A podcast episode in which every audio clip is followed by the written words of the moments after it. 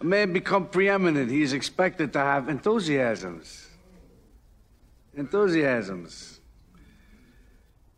Enthusiasms. What are mine? What draws my admiration? What is that which gives me joy? James. Music. Baseball.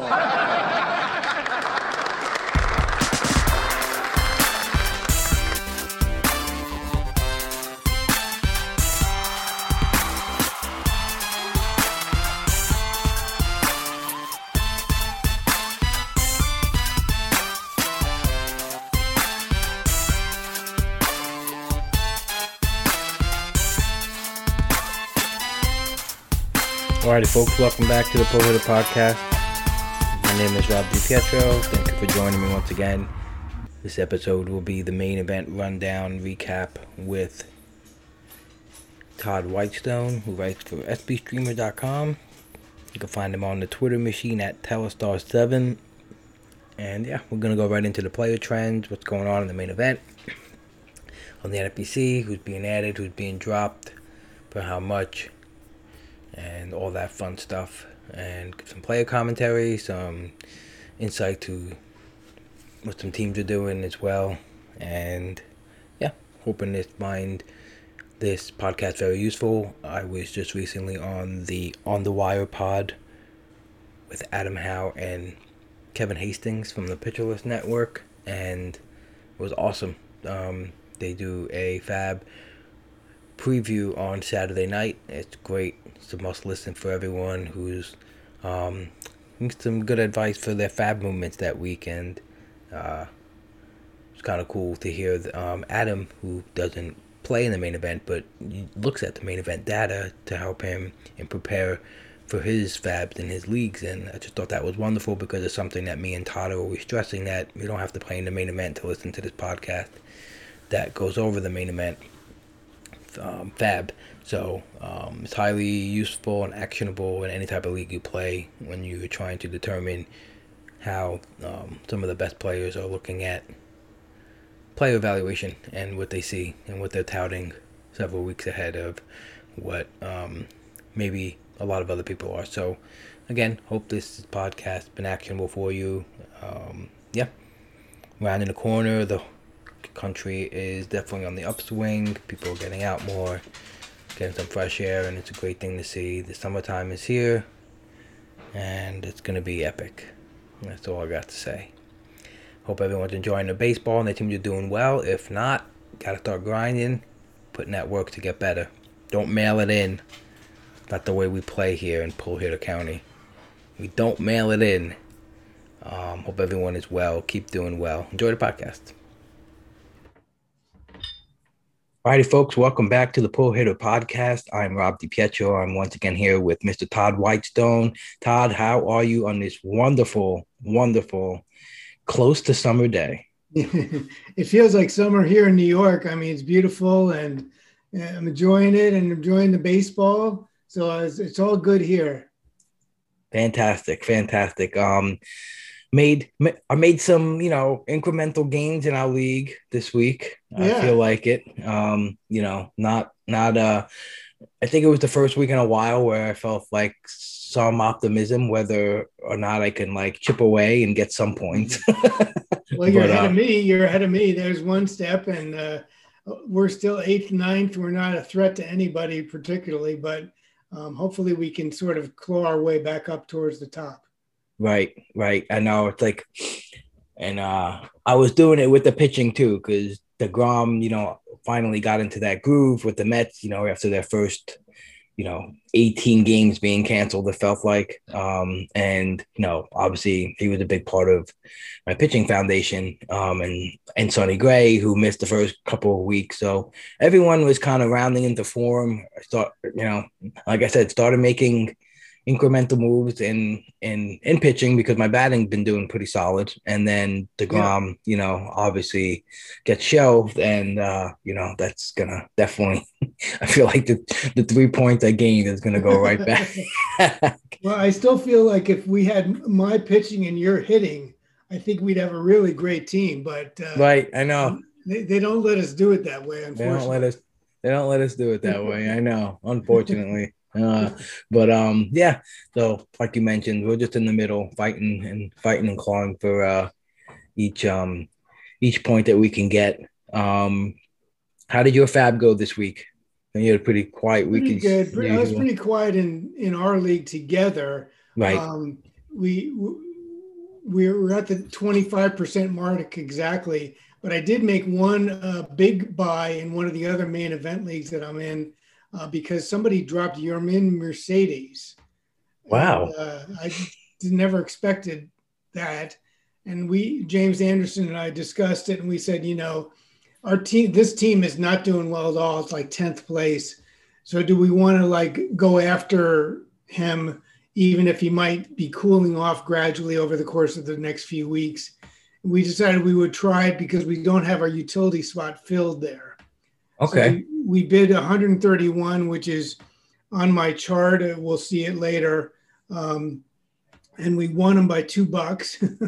so, wow. so we just barely squeezed in, and uh, hopefully he, he, hit a home run off Willians Astudillo, who is pitching for for some reason uh, in a big blowout. So um, hopefully that's a good sign for us, and he can sort of uh, improve our hitting.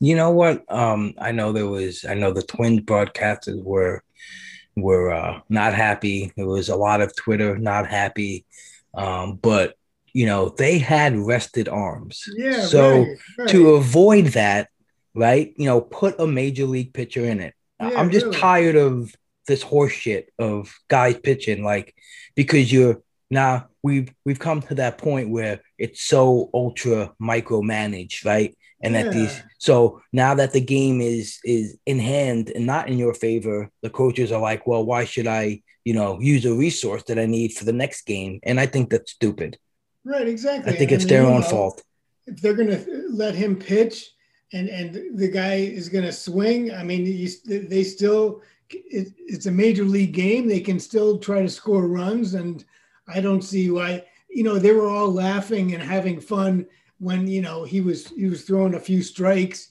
so why would they get angry when uh, mercedes hits a home run i mean you know they, they, like you said they could have brought one of their relievers in there was plenty of rest and it was a bit, you know. So anyway, I, I agree with you 100. percent I mean, I have no sympathy for the Twins of like you should be taking a pitch when it's three and zero. I mean, come on, you know. i think you made a great point that everyone is all laughing and it's funny when you know he hangs one in there and they can't touch it and everyone's like oh that's great. I can't believe i just missed that. And then you're gonna come back and be mad when someone you know when he smokes one out of the stadium. So um and i'm just mad because Astudillo now is like accruing enough innings to pop up on like when I export sheets into stats, and I'm like, wait a minute, did I download the batting? You know, like I'm tired of seeing his name up there. I'm just Yeah, like, really. he's, he's one of their their solid relievers. I want you to know. uh, I think they said he was throwing it at 47 miles an hour. You know, so. I you think you could take a 47 mile an hour pitch up the middle right now? Yeah, I think I could get a hit off a 47 mile. Yeah, 47 sounds. I I just found this um uh, you know, I went to Cooperstown when I was 9 years old. Um Yeah. my first time there in olden time there. Have to go back. Um definitely making the case that's one of my trips on my bucket list for the next year or two and um I uh I went there and um I have this thing I found. It's like a newspaper clipping you do like when you um do the do the uh Pitching. The pitching thing, you know, they have the Yeah. pitching and it records Yeah. how fast you pitch. And then if you want, you know, you pay a couple bucks and you get this printout. And Yeah, yeah, yeah. I threw 37 when I was nine. I was like, yes, I'll take it.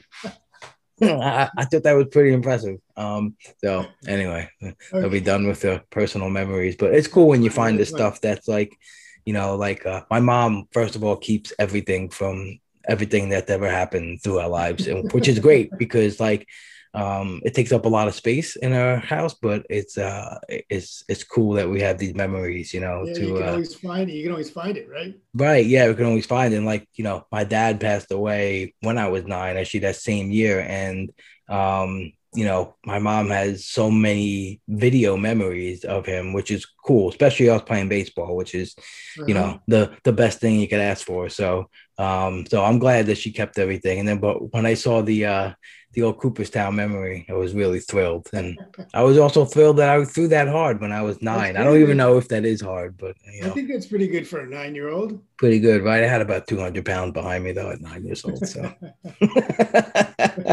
so um, tell me about your article this week on the sure. spstreamer.com.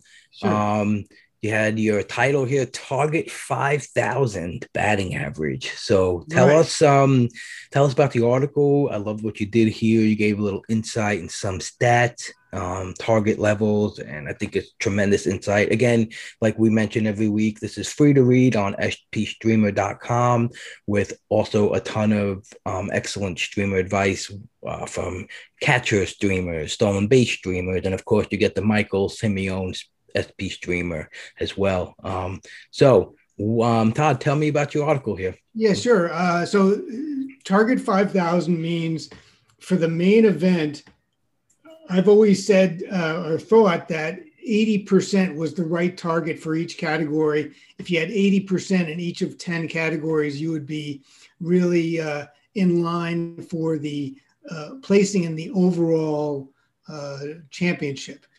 And it turns out that 5,000 points, which is more like 77.5%, actually puts you in the top 20 as well. So I wanted to go with that because that's a slightly more forgiving stat. And then the second part, Rob, is that I wanted to look first at batting average because I think we've all noticed that batting average is way down, right. way down this year. I mean, I thought 2019 was low, and it was 252 for all of Major League Baseball. For this year so far, it's 234, which is 18 additional points. Um, so I'm just sort of amazed at that, I suppose. And then the thing is, when people start talking about, well, this guy's a really big help in batting average, I never expected that you could say that about somebody hitting 250. right. This guy is really killing it, Rob. He's hitting 253, you know. I mean, so anyway. Right. And I'm sorry, I don't want to interrupt you, but it's funny because like it pops in my mind now, especially like Javi Baez, you know, he's got a 260 mark next to his average, and now he's well above. Oh, yeah. he's like he's like saving you in batting average. Yeah. Right Strike now. out all you want, pal. You you're batting I mean, 260. the world is upside down. So so then what I did was I I looked at what was the 77.5% level in 2019, the full year, because I didn't want to look at 2020. That's kind of a weird year. So the 77.5% level in 2019 was 268. Okay. Okay. So that that's pretty good. And then since we're all rostering the better hitters, supposedly, the, the nine. So again, if you're in the main event and you're at 256.9, you're actually in line to get 5,000 points. You're in, in line to get 500 points in the batting average category, which is again hard to believe that you could get 256 or something and still be doing really well in batting average. Wow. So that's the that's the context I created. And then I wanted to look at, well, we must all be rostering guys that are really doing poorly. There must be some top hitters that are hitting well below expectations, at least for batting average. And I, what I did, Rob, is I looked at the top 20 guys in terms of ADP that are hitting 225 and below. Mm. And we don't have to read off all the names, but there's there's some really notable hitters that you would expect would be hitting well above 225. And then I said, well, okay, now how can we d- decide if these guys are going to get better or really it's unlikely? And so I looked at the strikeout rate for those guys hitting, striking out more than 26% of the time, I believe. I highlighted them because they're having trouble even hitting the ball and then the, those with a BABIP of um, 280 or higher, I highlighted too because they're not being unlucky. They're they're actually having their hits fall in at about league average or better. So if you have two highlighted columns there, I'm like concerned that these guys are not going to get a lot better. For example, Cavan Biggio, mm-hmm. he has a 29.5% strikeout rate. He has a 284 BABIP, so he's not getting unlucky, and he's hitting 196. Right. So that doesn't seem like a profile that's about to get better. Um, right. There's a few other guys that are similar. I don't have to read off all the names, but I mean, some of these strikeout rates are really high. They're 30% and higher. And I just don't know if it's the approach they're trying to hit the ball over the fence or what, but it's really concerning. And I just, you know, I always thought that a major league hitter ought to be able to hit 230 or more, you know, and uh, that doesn't seem to be the case. Right. And um, yeah, it's the chart is great. And like you said, if you have two of the highlighted columns, you know, it, it, it's not looking great for you. Um, and, you know, just looking down at your list, this, these are not guys that in your mind you're probably even platooning, yeah. at least most of them. That you know, these guys are you're keeping them in your roster. You know, the Freeman, yeah. Lindor, Tucker, Osuna, Meadows, you know, Suarez, Biggio, Robles, uh, Gurriel Jr., Rosario. These are solid, solid hitters. Um, yeah, these are guys drafted. I mean, some of them were. There's like eight or nine of them that were drafted in the top 100. Right, right. And uh, like even take a guy, uh, Rob, like Andrew McCutchen. I always thought McCutchen was one of those guys who would maybe he's not going to hit for a ton of power, but he's going to get you base hits. He's going to score runs. He's striking out 24.2% of the time, and his BABIP is 277. That's not too bad in terms of BABIP, but he's hitting 224. I mean, I just don't know. I just don't know why that's happening this year. You could say he's one guy that's sort of on the decline, but there's too many guys here to sort of write off. Absolutely. Um, yeah, I always think though too, especially Freeman, Dora Tucker, Osuna. I think they're gonna, you know, bounce back and make their. Yeah, yeah. Um, I like how the Manny Margot was on this list, but he's like he's in your likely to improve column yeah, at least because of the good strikeout rate and the, the semi decent BABIP. Um, yeah it's this is this is quite the list uh it's even it's even great when you just you know when you see that joey gallo's 214 is like massively eclipsing you know uh, Austin Meadows by 20 points and yeah, um, Suarez by, you know, 50 points. It's just fascinating. yeah, he's, he's not the, the, uh, the killer on your batting average that he, people say that he could be. Right. I guess so. we uh I guess we undervalued Joey Gallo, Gallo coming into the season. Yeah, really, really. I didn't think we were gonna anticipate this these uh batting average um drops this year for sure. Um amazing, amazing. Yeah, it really is. It really is. That's gonna definitely be um something going forward, you know. I cause I know on my better teams that uh that at least right now in batting average are teams where I um tried maybe like a a more or um where I approach the draft with like instead of getting saves in in in in bunches with three or four players, I just tried to make sure like every one of my picks would be able to get me like three to five, or even you know a guy, two guys was you know in between six and eight, and you know ten to twelve, and those mm-hmm. seem to be doing like a little better at least with right. the hit, you know, with right. hits and runs. But um, you know, the teams where I to normally up, you know target uh, some power guys, some speed guys, and then some all around guys. It seems to be going a, little differently. So yeah. But um, all right. So talk to me about what you found with your um with the FAAB breakdown in terms of uh FAAB dollars spent in the main event this sure. week as opposed to what we have been seeing in the season so far. Sure. Well, the trend that you and I noticed last week is continuing. Uh, the average amounts per team spent each week is dropping. It's now, last week was at $42 per team, and the previous week was 47. And before that, it was all 60s and higher. So everybody is sort of getting religion in terms of controlling their budget. Um, so I would say that with $474 spent, that means everybody has an average of 526, and that means that um, the, the the teams are going to have to still sort of constrain their spending in in a general sense because they really don't have the money to keep spending at 60 or 80 bucks a week. Um, and uh, one thing I noticed, Rob, that I, I'd like to get your input on is um, I've been following how many bids won per team. Uh, so right now it's at about 14 and a half per team over the course of this season so far. Okay. So that, so that means that everybody's winning about two players each week. And for me, I'm bidding a little less, um, but I've won a lot more players than than 14. I'm sort in all my mains, I'm above, I think 20, 21, 22.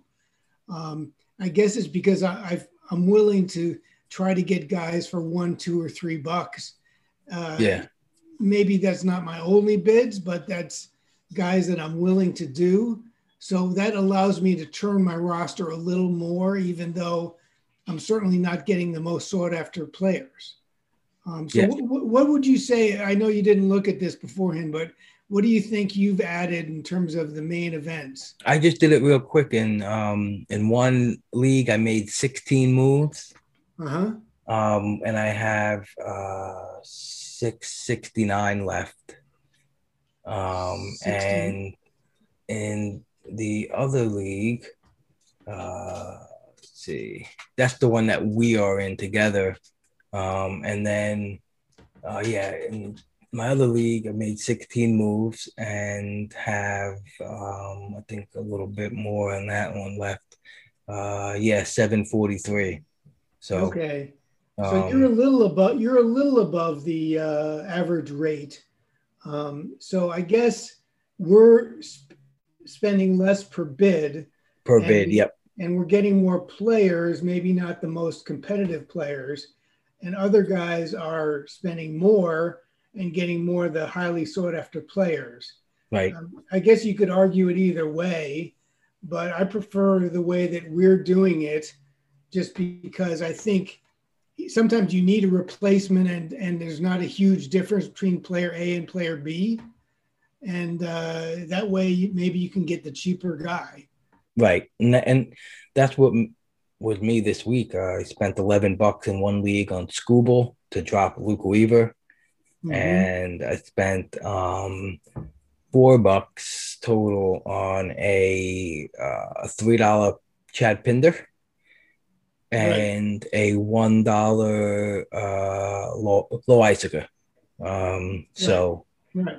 um and this is the team that had some really strong pitching um uh-huh. that um and this it's it's it's carrying me but also hasn't really made me desperate to uh, go get pitching on the wire um except for saves okay. which is I'm you know I'm gonna need um sure. I have sure. 10 which isn't horrible but uh and there's a cluster. You know, I I just get three more and uh, I'm up five spots. So, um, but uh, again, that's uh, yeah. I, I've been feeling. I almost didn't make any moves. I really wanted Pinder um, and Luke Weaver once I you know saw that he left to start when he was cruising, uh, which I was pretty I was pretty upset about. I like Luke Weaver. I think yeah. um, so. I hope I hope he comes back. Um, you know, relatively soon. Uh, but know, once that hit, I was like, okay, but I had no moves. And it's so funny, like, like, I don't know how your, you know, brain is, but mine, like, you know, I'm sitting there and I, and I go to the free agent thing and I see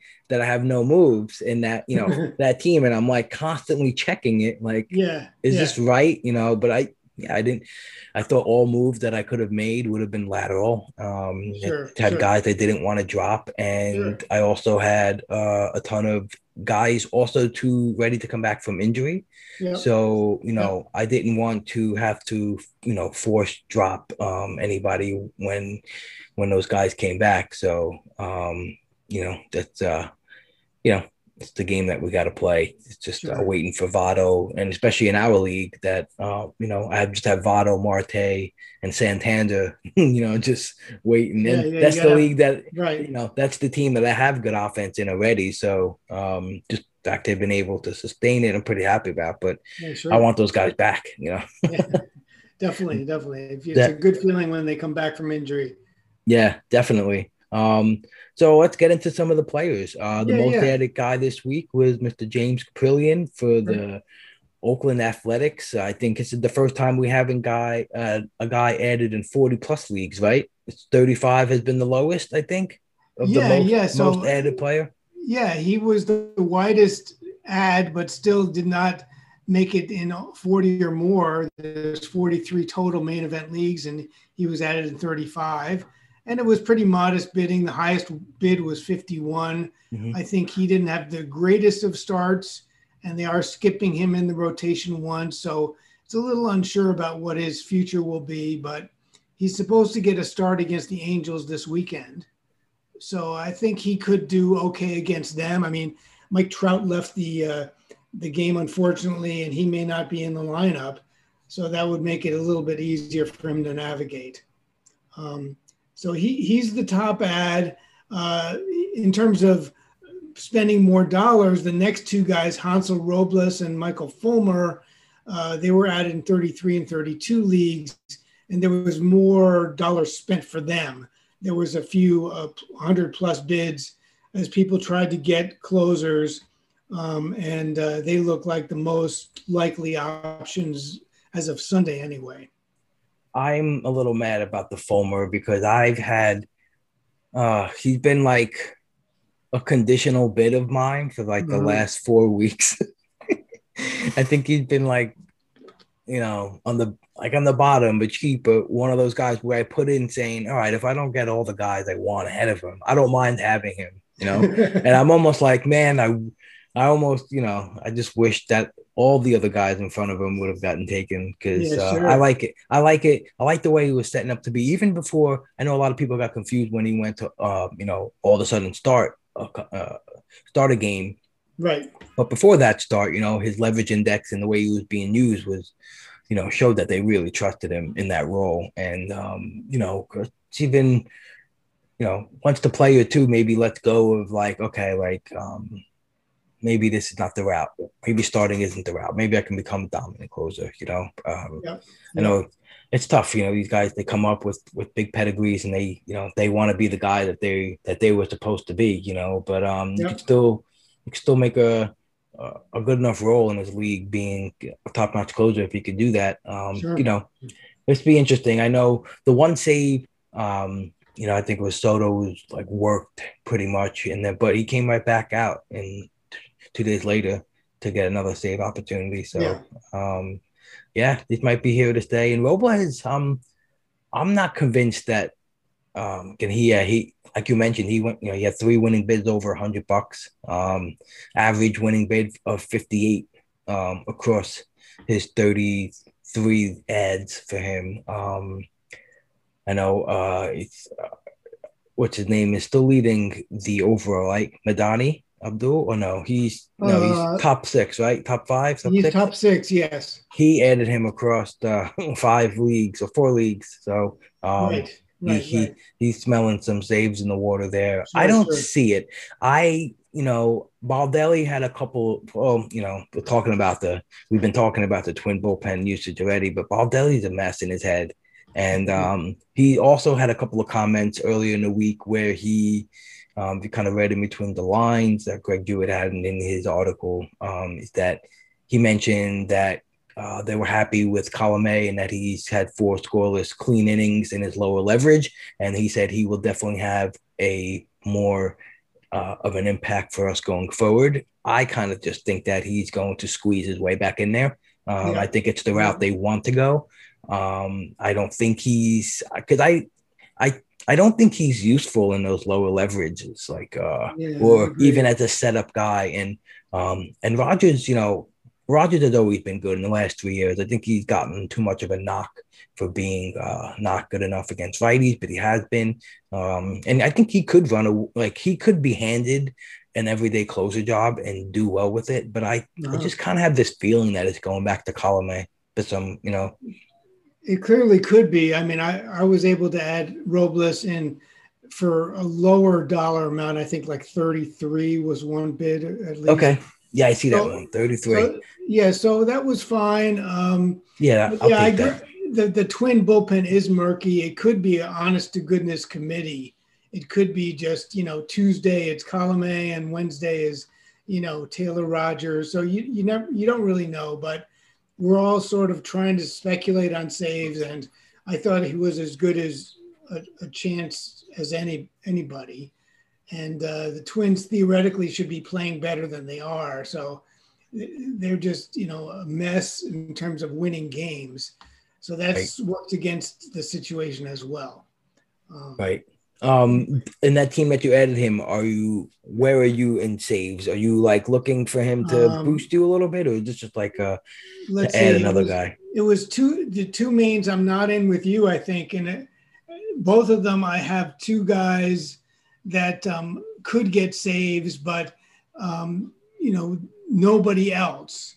Okay. So so you know really thin, and those two guys have not produced a ton of saves. I forget which ones are which, but um, you know so if he could get be even a partial closer, I would say that have value to have on our roster on our bench, and uh, that's that's kind of the situation we're in yeah, it it continues to be uh, a scratch to get some some saves. Um, you know, we're all trying to guess the next move for all these bullpens, and sometimes exactly. sometimes we get it, and sometimes we don't. Yeah, um, it's just taking a chance. I mean, which you, you got to do, and if you can get it for cheap, I mean, I think it's fine. You know, you just you just hold them, and hopefully in the next two or three weeks, you either he's way out of it and you can drop him, or he's in the mix.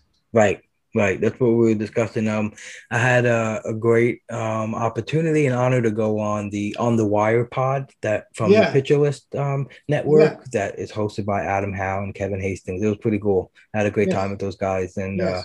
uh, I I I achieved the record of their longest podcast of the season, and it's just fitting because you know they were talking about how you know they were like, you know, they were really. Uh, they loved the pod that I had pre, you know, preseason with, oh, you know, yeah. all the, all the, you know, with Mark and Matt, Matt Modica and Phil and Toby and Rob right. Silver. And they were like, oh, it was, you know, it was amazing, even though they were all long. And of course, we go right into the longest episode they had, but it was funny. But yeah, we were talking about um because Adam does um an article for Pitcher List every week that recaps TGFBI and the main event as well. And it's you know it, it's funny, and this is what I think this is what we always mention, and it's great that Adam does it himself. Is that he doesn't play in the main event, right? But he uses the data to help him. You know. Yeah.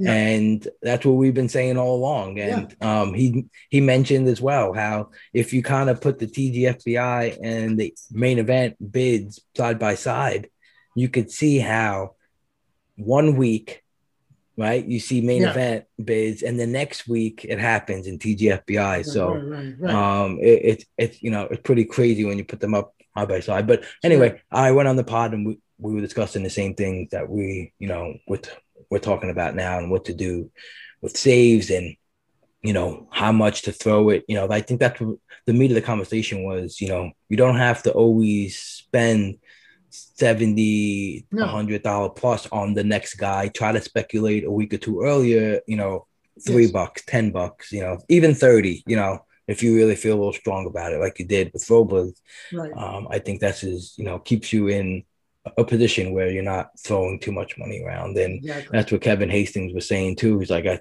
at some point you just got to stop recycling. Like, you know, he's like, he's like, I speculated on Wittgren and he still has Wittgren. He's like, I don't want to be the guy just always constantly picking yeah, right. up another reliever. You know, everyone, everyone has their different strategies. So, um, I want to ask you about uh, let's, let's go to the Los Angeles Dodgers right now. Simon Albert Pujols. Um, I thought he was going to go yard in his first at bat.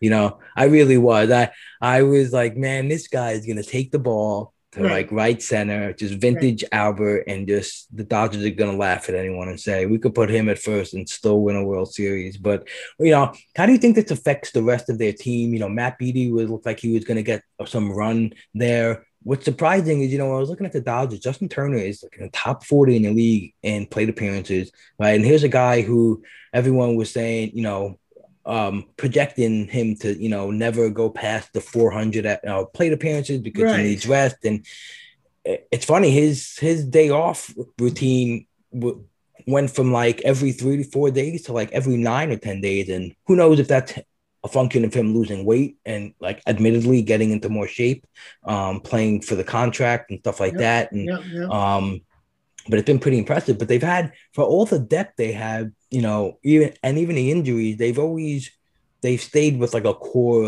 uh, lineup, at least a core nine. Um, in, not really the same lineup per se, but not as much fluctuation as you would think. And um, what's going to happen here? We're going to see more on, you know, now, of course, Corey Seager got hurt, so we might see Lux pretty much all the time at short. But what happened right. everywhere else? What are you anticipating? Geez, I mean, I think first of all, the Dodgers just like having options. I think right. that's their main strategy. Is we're going to give ourselves three guys at every position, and we don't care if we have to eat money or cut a guy or whatever. So right. that's number one. I, I think they're a little worried about Bellinger but he looks like he's on the way back. So uh, they probably aren't going to want to play him in the outfield, which means I don't know what's going to happen with Pujols and uh, Tsutsugo because they they generally are first basemen. Right. Um, so that's that's a question mark to me. They also have uh, Beaty, who was the, the guy bid on here in the outfield. He's theoretically would be taking over for Pollock. And then we also have McKinstry, McKinstry coming back. Right. he's a, more of an infield option, I think. But he, I mean, when you have Muncy that has to play somewhere, I mean, if Muncy is at second, what happens to him if McKinstry is back? I don't know. I think they just are like, isn't this great? We have four guys to play at every spot. but like, you know, if if Pujols didn't like uh, not playing every day before, you know. Yeah, that doesn't make any sense. I mean, I think he he has a different outlook now that he knows that he might be out of baseball if he doesn't really, uh, you know, make adjustments. So I think that's the the real answer. I mean, at, with the Angels, I think he felt like he had a little a little bit of pull and he could sort of dictate terms, which he really couldn't have. You know, so I think he, they just told him, we're going to pinch hit you. We're going to maybe play you against a left-handed pitcher. And uh, that's pretty much what, what we want from you. And uh, he's, he's happy to stay in baseball and play for a really good team. Yeah. Yeah. It's be interesting to see what happens. Um, I, I, I had a couple of conditionals um, in for Matt Beaty. I think probably behind my Pinder ad, but I think I I took it off once um, they signed Pujols. They just I thought he was just going to be locked in for first for a little bit, not just right. like putzing right. around. Um, and yeah, just decided it was wasn't worth uh, my time. Um, but one guy that's got my head spinning is uh, Yonathan Daza Daza from the Rockies. Right, um, right. You know, I think you know that I would. I love. You, you got I him early. Him. Yeah, I got him early. I mean, he you played.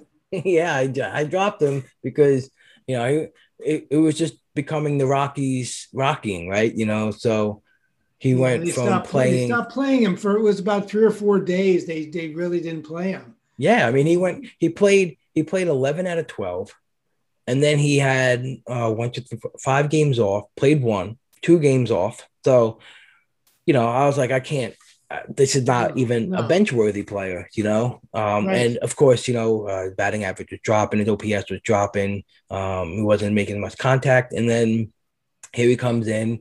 You know, now he's scorching the earth, um, and batting average is low, and he just went on a tear where he had three hits in what felt like nine straight games. Um, and well, you know, even with all of that, I mean, and I, I sort of like Daza.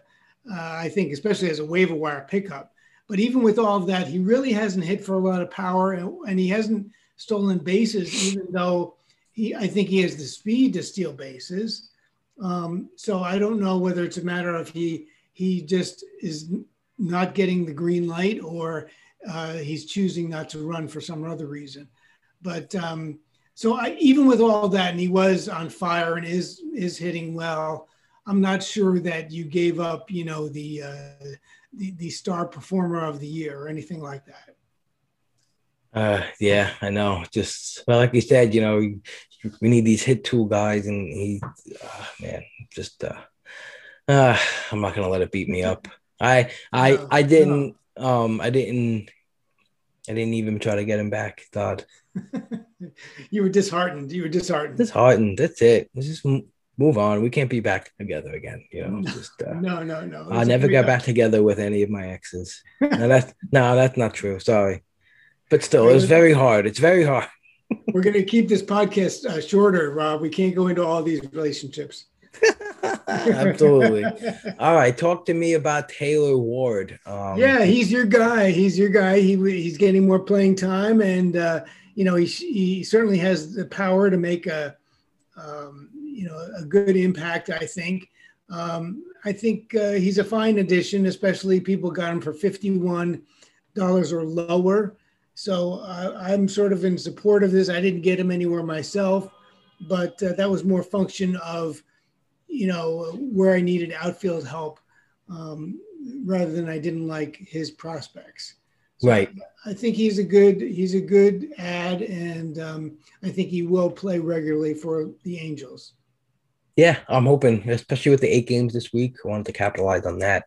Um, even if he doesn't play all of them, um, it's just uh, always good options uh, for at bats when you have a full week like that. And yeah. Uh, yeah, I just really liked his. Um, I needed the jump in in homers, you know, and uh, I just feel like he's got that capability to pop a couple out in a week, Definitely. especially a long week. Definitely. So um, yeah, I wanted to take advantage of that. Uh, and yeah, I mean the bidding, like you said, wasn't wasn't you know crazy. It was pretty respectable. I think these most of the ads, you know, were in between, you know, one and 33. And I think that's like perfect. I think these are perfect. I think that was the perfect kind of bid for a player like this, where you might catch lightning in a bottle for a week and maybe yep. even longer. Um, if he, you know, tries to hold off Jo Adell. Like I always kind of look into narratives like that. I feel like, you know, how would you feel like, you know, this player who's just, you know, everyone in the world and the whole fan base is just waiting for some other guy to come and take your place, you know? Yeah. So, yeah, I'm not so sure Adell. I mean, he didn't look ready last year. Right. Me, so I'm not sure he's all of a sudden turned the corner. I know he did have a few really good games in the minors, but I'm not sure he he's absolutely uh, ready to crush it at the major league level yet.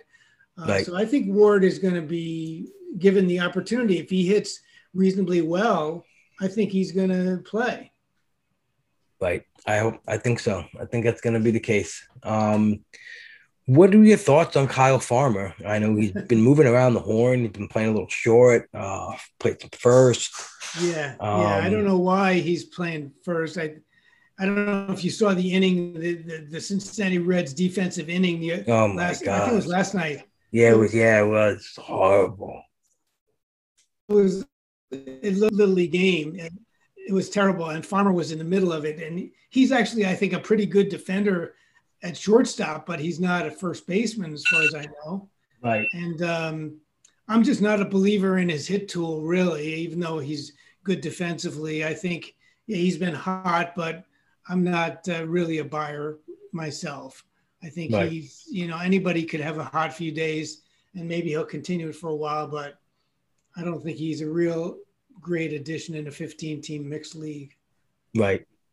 Absolutely agree. Um, yeah, just at that point, like if you're looking for like middle infield help, and there's guys like even like Jose Iglesias, you know, with eight yeah.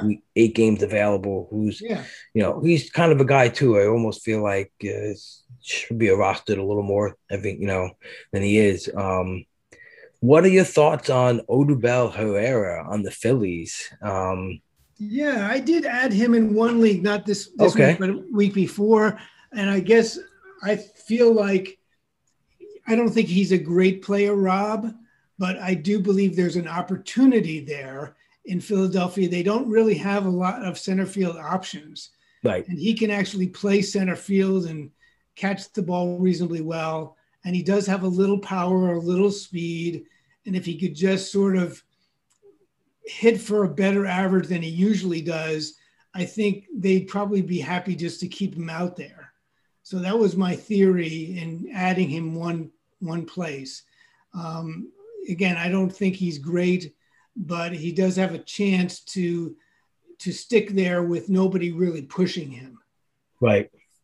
So that was that's that's all the best thing I can say about him. I don't think he's worth the seventy-two dollars that was the highest winning bid, but the people that got him for a really low amount and can deploy him, I think that's great.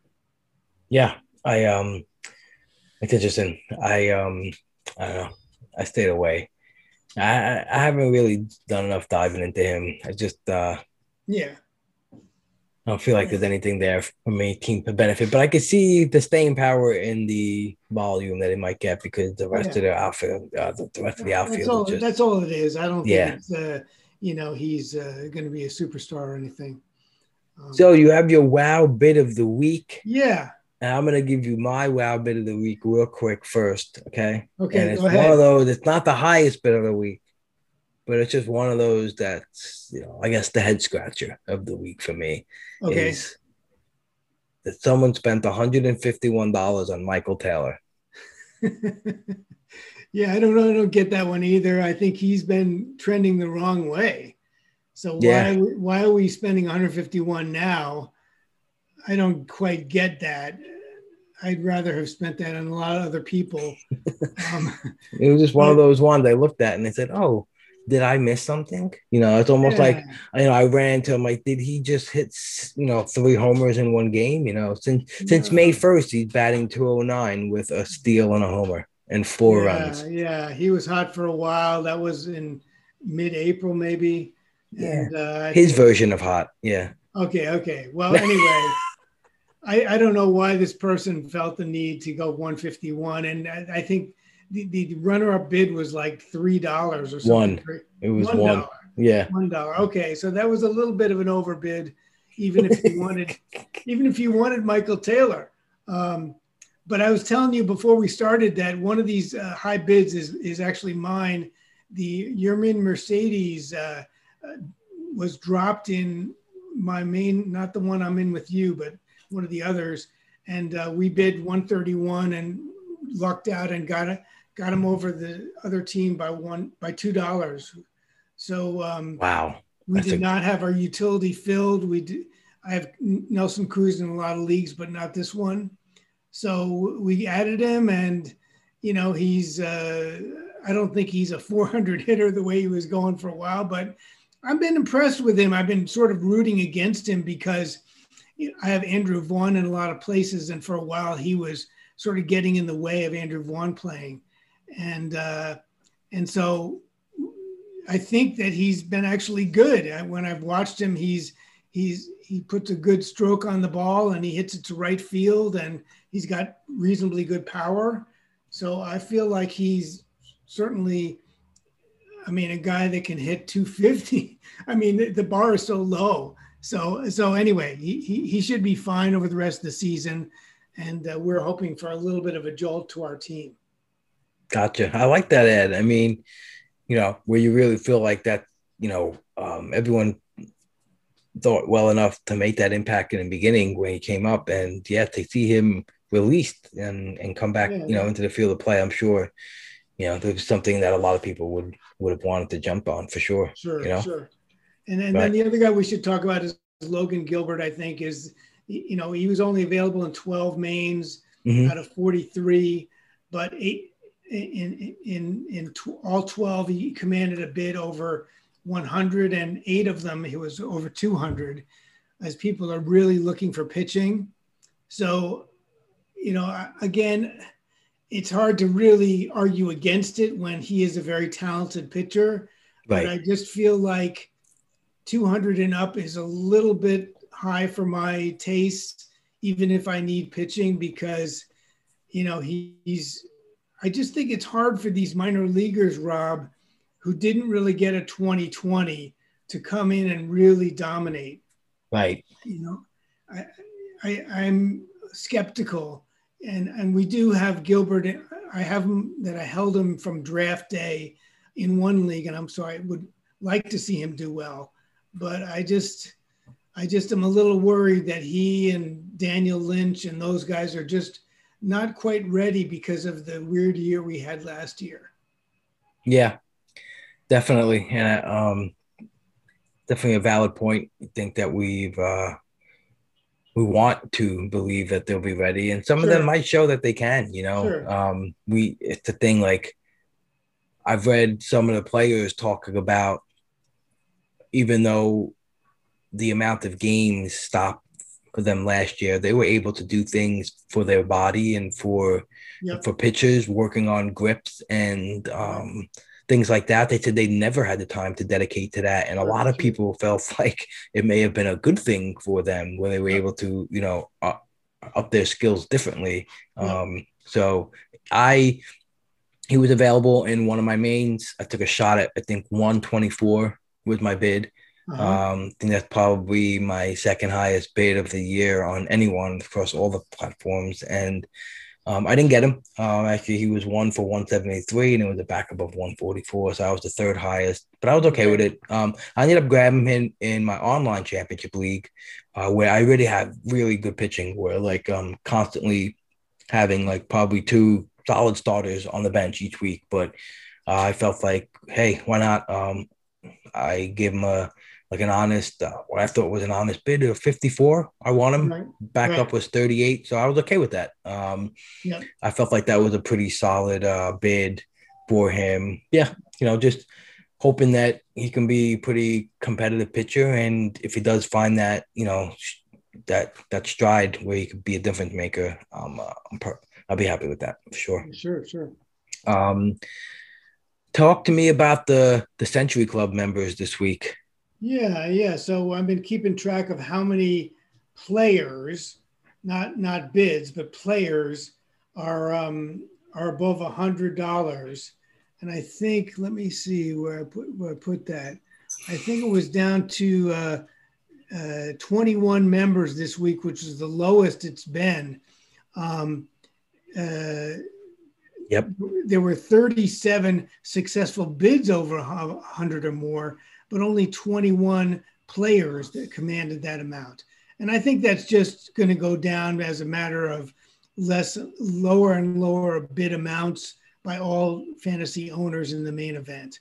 Um, so, you know, I, I feel like this is the transition over the last few weeks, Rob, where you have to understand that when you bid $100 in mid April, that might have been a, a fine competitive bid but right now, $100 is a really strong bid. And I know you bid that on Gilbert and didn't get him, but um, you just have to recalibrate a little bit and say, hey, 50 bucks is a really strong bid, you know, and uh, there may be times when I want to just keep it at 50 and see if I get the guy without spending the extra, you know, 50 or $100. Right. Yeah, absolutely. Um, was some interesting drop too that you know that we yes. talked about last week that we saw. Um, I know uh, someone I know who was in a league with when Cookie Carrasco was available, and uh, mm-hmm. uh, we are trying to discuss how much we thought it was going to go for. I was kind of right. I think you know when you see these guys available, they usually go for that 300 plus right. um, type of that you know number I mean, he's a great pitcher, and at this point, you know, if you do need pitching, probably well worth it. Um, yep. You know, yep. I don't. I think we still a little unsure about the timeline, yes, right, of when of when he's coming back. And then you have Hector Neris, um, who was also yeah. dropped last week and added. Um, this one was uh, was a shocker. I actually just wanted to check that too. Like, who did his team have that he dropped him? You know. Yeah, who I, dropped I, them? I, like that's what I wanted to find out. Like who dropped them? yeah, because, who dropped a closer that's getting save opportunities and mostly con- con- converting them? That seems crazy to me, but um, I guess there was somebody that thought they were getting something better. I don't know. Yeah, that's um, that's pretty interesting. I have to find that. I have to find it. Who else got some pretty high bids this week? Rich Hill um, Rich Hill I mean, was dropped, and he got a two sixty five dollar bid to, for somebody to win him. Um, Brian Hayes, he's been hurt and somebody picked him up for 199. So these are all one-off bids, you know, when you don't expect somebody to drop a guy and all of a sudden he appears on the waiver wire. And uh, you have to decide how much is that guy worth to me, even though I certainly wasn't planning on it. Right.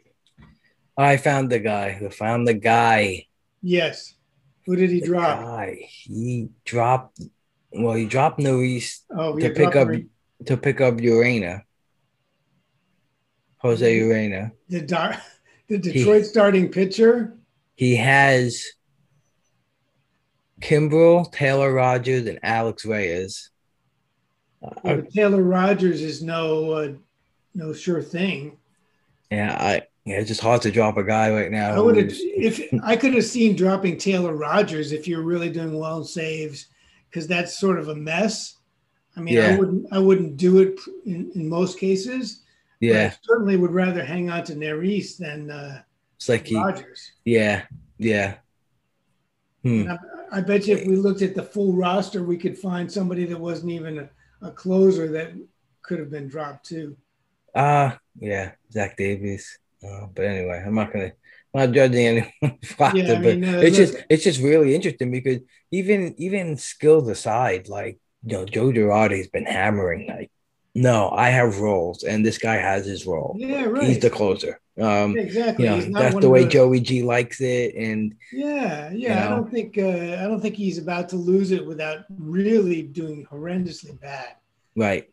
Right. So since we're on the drop, talk to me about who stuck out for you this week as um, a possible drop that you thought, make, hey, maybe you shouldn't have dropped this guy, or uh, that yeah. kind of scratch your head, puzzling a little bit. Well, I was, you know, look, we've been scratching our heads over people that spend a lot of money and then they drop the guy the next week. You know, so Mychal Givens was a big hot ad. Right. I mean, I, I don't think Daniel Bard is still a sure thing but 17 leagues they dropped Givens, even so. Uh, Devin Williams, Andrew Kittredge, Jeffrey Springs, you know, these were all sort of secondary relievers, and people are just now dropping them after, in some cases, adding them the week before. Um, and Devin Williams went from uh, I I always always questioned his ninth round yeah. ADP, but I yeah, mean, I know, it, but these guys are just getting coming around and discovering that he's not getting saves. So right. I, I don't know. Um, you know, and then I, I, I do think Mauricio Dubon has some value. Again, you could look at each guy's roster and maybe he's an extra part, but he backs up a lot of positions. He's a good guy to have on your bench if you can swing it. Um, and then Kurt Suzuki, you mentioned that the Angels get a, a good eight game week and he might play most of them. So uh, that would be a good guy to have for this coming week um, and yet he was dropped in six leagues. So um, I don't know, you know, just uh, we don't want to go into each owner's individual situation, but I certainly believe that if you stay vigilant and you see who is dropped in your individual league, uh, you want to at least spend most of the week planning on whether you want to add these guys. Right. Yeah, absolutely. The first thing I do, I uh, I I look at my FAAB result and I look over to that drop. You know, I read across right. each each each ad, each drop, and if someone catches my eye, I add them to the watch list if he's not there already. You know. Yeah, put him in there, and then you can sort of think about it during the week and see what you want to do. Right, right. I was surprised that um the Profar drop. He was dropped in five leagues. I know there was some questions about whether when he would be back from COVID, but since he like he was the one who didn't test for it, yeah. still like he's just a multi-positional guy who yeah. plays a ton in that lineup, yeah, and, and, and and he's got a ton of back. steals. He's back now. He's back. So that's that. That's a surprising one. That's the kind of guy that um, you know he's not so sexy, but he really does the job. You know, he yeah. like I said, he's got the multi eligibility. He scores runs. He steals bases. So yeah. I was a little surprised at at that drop. Um, I hate to um, have a guy that I held for two or three weeks and then just before he's about to be activated, I drop him. I think that's not a good use of resources in general terms. And I got to throw this one out for our buddy Phil. His his yeah. his his um his love fest for Caleb Thielbar looked like it's not gonna come through. I don't know. Uh, he was dropped be... in seven leagues. He was picked up in you know and and dropped. Uh, I think right. everyone there was some speculation on him possibly being the closer, um, right, right, but that didn't come into fruition. It doesn't look like right now. Um, and also, I was looking at um, you know, Leury Garcia is another guy. It's not like lighting the world on fire, but a multi-positional guy uh, who had a good batting average for his career. You know, yeah, he's um, playing for La Russa, whether you thing, like it or not. They need him. You know, they need him to play. Uh, yeah. He was another guy I was a little surprised at for you know just given what he's providing right now in the in the landscape. Um, yeah, even Dane Dunning, you know, he had a bad outing against the, but it was against the Astros. I mean, I, I don't know that you're going to expect him to throw seven shutout innings against them. So again, you, we don't know who they picked up in each case, but I would just say that sometimes I think a little more patience is required, especially when you have a limited FAAB dollars for the year. Right. Absolutely. Yeah. Dane Dunning, the, you know, um, I think uh, pretty good going forward. I mean, not a stud, but definitely, I don't think yeah. a guy that you probably. He's good um, to have, and, and with drop. the right matchups, I think you could definitely start him. Yeah, hundred percent. Um, so now let's talk about um, where are they now? We've done a yeah. pretty cool job of looking back um, and giving a little score for players right, who, right. So up, I'm looking at the top four ads in terms of how widely they were added, not in terms of dollars. Uh, from each week, and from I give them four weeks, and then we try to grade it like good, bad, medium. Mm-hmm. And uh, the four from four weeks ago were Alex Wood, who's been mm-hmm. fantastic. Mm-hmm. So he's obviously a uh, gets gets a positive grade. Uh, Nico Hoerner was hitting well, but then he's really been on the IL most of the time since he was added. So I gave him sort of a medium incomplete. And then Josh Staumont, I thought I thought I didn't get him, but I thought he was going to be a good ad. He got two saves very early, but then uh, the Royals were so bad, and then he, in addition, had a couple of bad outings. So I believe he's sort of in the middle as well. Um, and then our buddy Yonathan Daza, mm-hmm. who I'm gonna I'm gonna also put for a third guy in the middle because again there was that period where he wasn't playing. I don't know if the Rockies are just gonna put him on the bench as soon as he doesn't hit get two hits in a game. but um, but anyway, so I gave Wood a, a positive and then three middles, and so far it's five, four, and three uh, middles, so slightly above average for the the widest of possible ads. Right, right. And, uh, we'll keep track of this. We'll see if the main event owners are really good at picking out the the, the, correct additions. But yep. um, you know, some good solid additions. Uh, I think it this was one of the better lookbacks we've had for sure.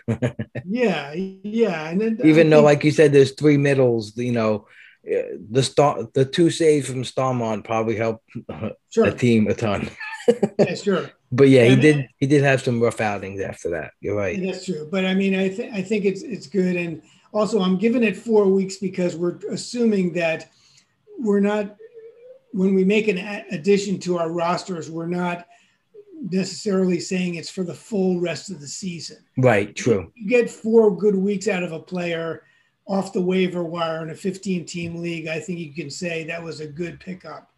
And, right. Uh, right now, I would say Alex Wood was the big home run here. Yeah, what a fantastic three, ad. Yeah, the other three maybe uh, more in the middle, but Wood is really been the guy that four weeks ago if we had known this, we would have all bid a lot more. I mean, yeah, he's just been phenomenal to watch too, yeah. and um, I'm hoping he keeps it up and you know get a even um, a decent season, uh, like innings pitch wise. You know, like 2018 yeah. at 150, 2017 150, 2015 at 190, but anything else other than that was 60, 35, 12. So you know, it'll be good to see yeah, his projections for the rest of the year look pretty solid across the board. And yeah, I mean, look at the numbers so far, right? 36 innings pitched, 1.7 ERA, 0.9 WHIP. It's awesome. 35 strikeouts to 36 innings. So five wins too. That's yeah, that's great. But I mean, I am I am being careful, Rob, to only show the stats since the pickup was made. Okay. So, uh, but even then, for Wood, it's three wins and a 225 ERA. Boom. Um, but I don't want to count the stats from before the big additions happened. True. And and try to skew it by stats that nobody or very few people got. Gotcha. Perfect. Absolutely. Let's take a look. Uh, let's take a swim around the main event overalls. Yeah. And some league winners, uh, league leaders. Sorry, not league winners yet. Um, and yeah, tell me what you saw. So Samuel Horton is the big uh, leader right now, or at least as of Sunday. He has three main event teams, and he has one that was leading the overall competition. Uh, but it was close. Uh, second place, Douglas Roth, and then uh, David uh, Ihsanpour, I think is how you pronounce it.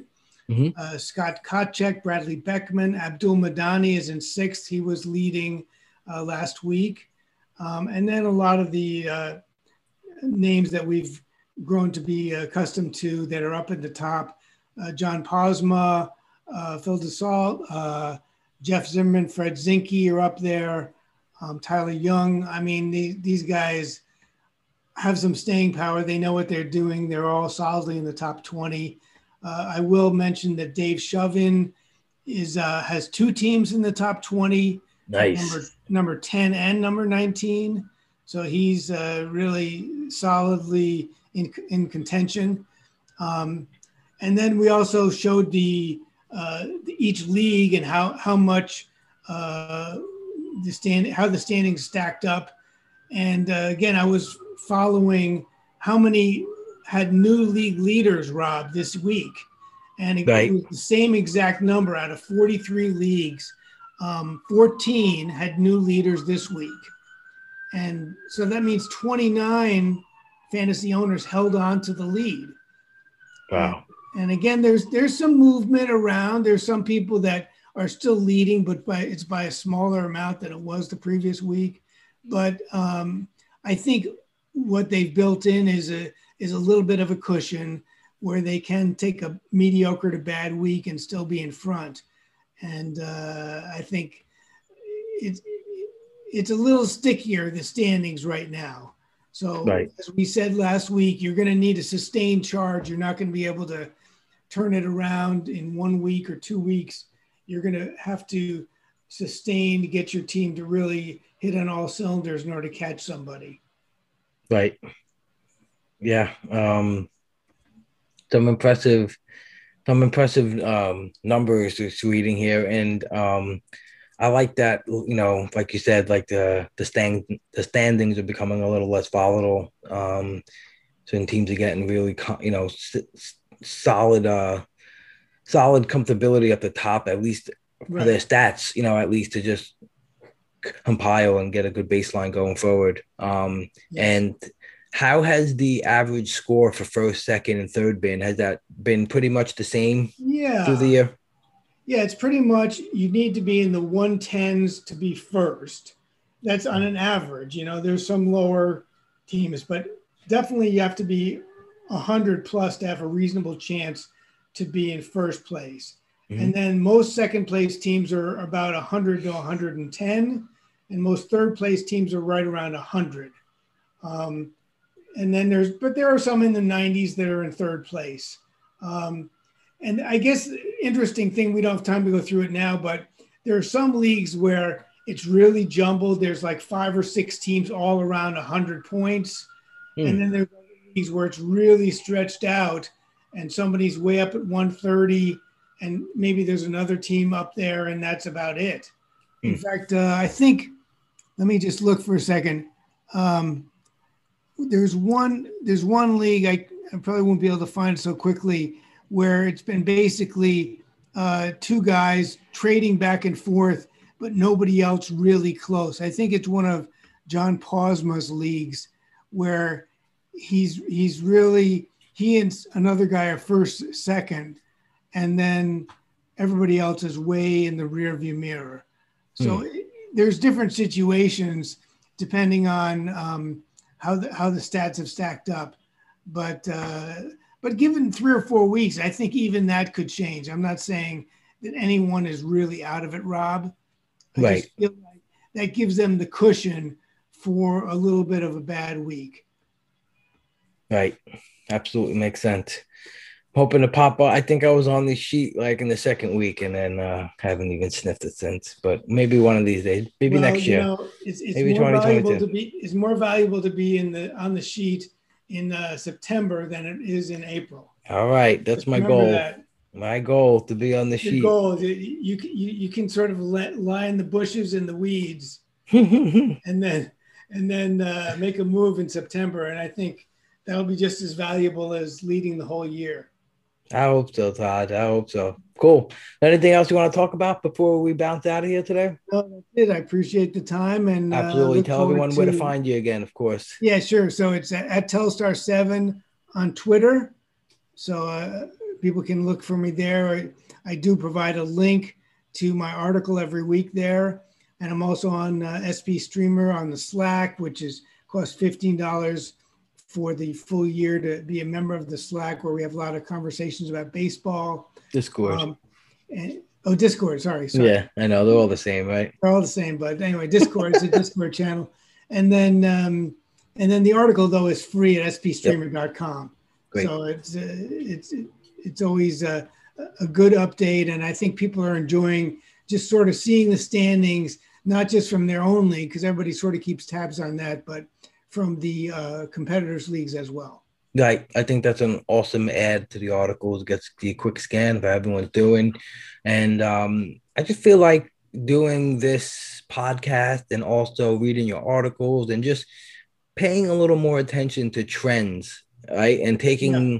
taking some off of the player evaluation still trying to do a ton of that as much as you can obviously but um, if you take some time you know look at the trends um, of right. the leagues that you're in um, and I think that you really uncover some valuable stuff, some stuff that we talk about here, maybe some stuff that we don't that you'll just find and that can be useful for you in your league because, um, you know, learning how everyone's playing in your league, how they're bidding, who they're bidding on, you know, what positions are are kind of rolling through week to week as a as a one or two dollar pickup, and um, you know, I think it's really really valuable, and I think it can help you a lot in your leagues. Yeah, I agree. I think I think it's good to know the full story and not just focusing on your league and think that's what's happening everywhere because that really isn't true. Right. Absolutely. Cool, Todd. Have a wonderful day. I'm off to my second Jersey Shore BlueClaws game today. Watch some more minor league action. I'm gonna bring my stopwatch, see some times the first, you know, all okay. that fun stuff. All right. I gotta call some scouts and uh and and uh and learn how to do it myself. All right, buddy. Have a good time. I'll Take talk care. to you next week. All right, Todd. Alrighty, folks, that will conclude this episode of the Pull Hitter Podcast. Thank you again for tuning in. Thank you for everyone who keeps listening and has done um, a wonderful uh, extension of gratitude by taking the 90 seconds it takes to fill out a rating or review on Apple Podcasts. So, again, much, much appreciated.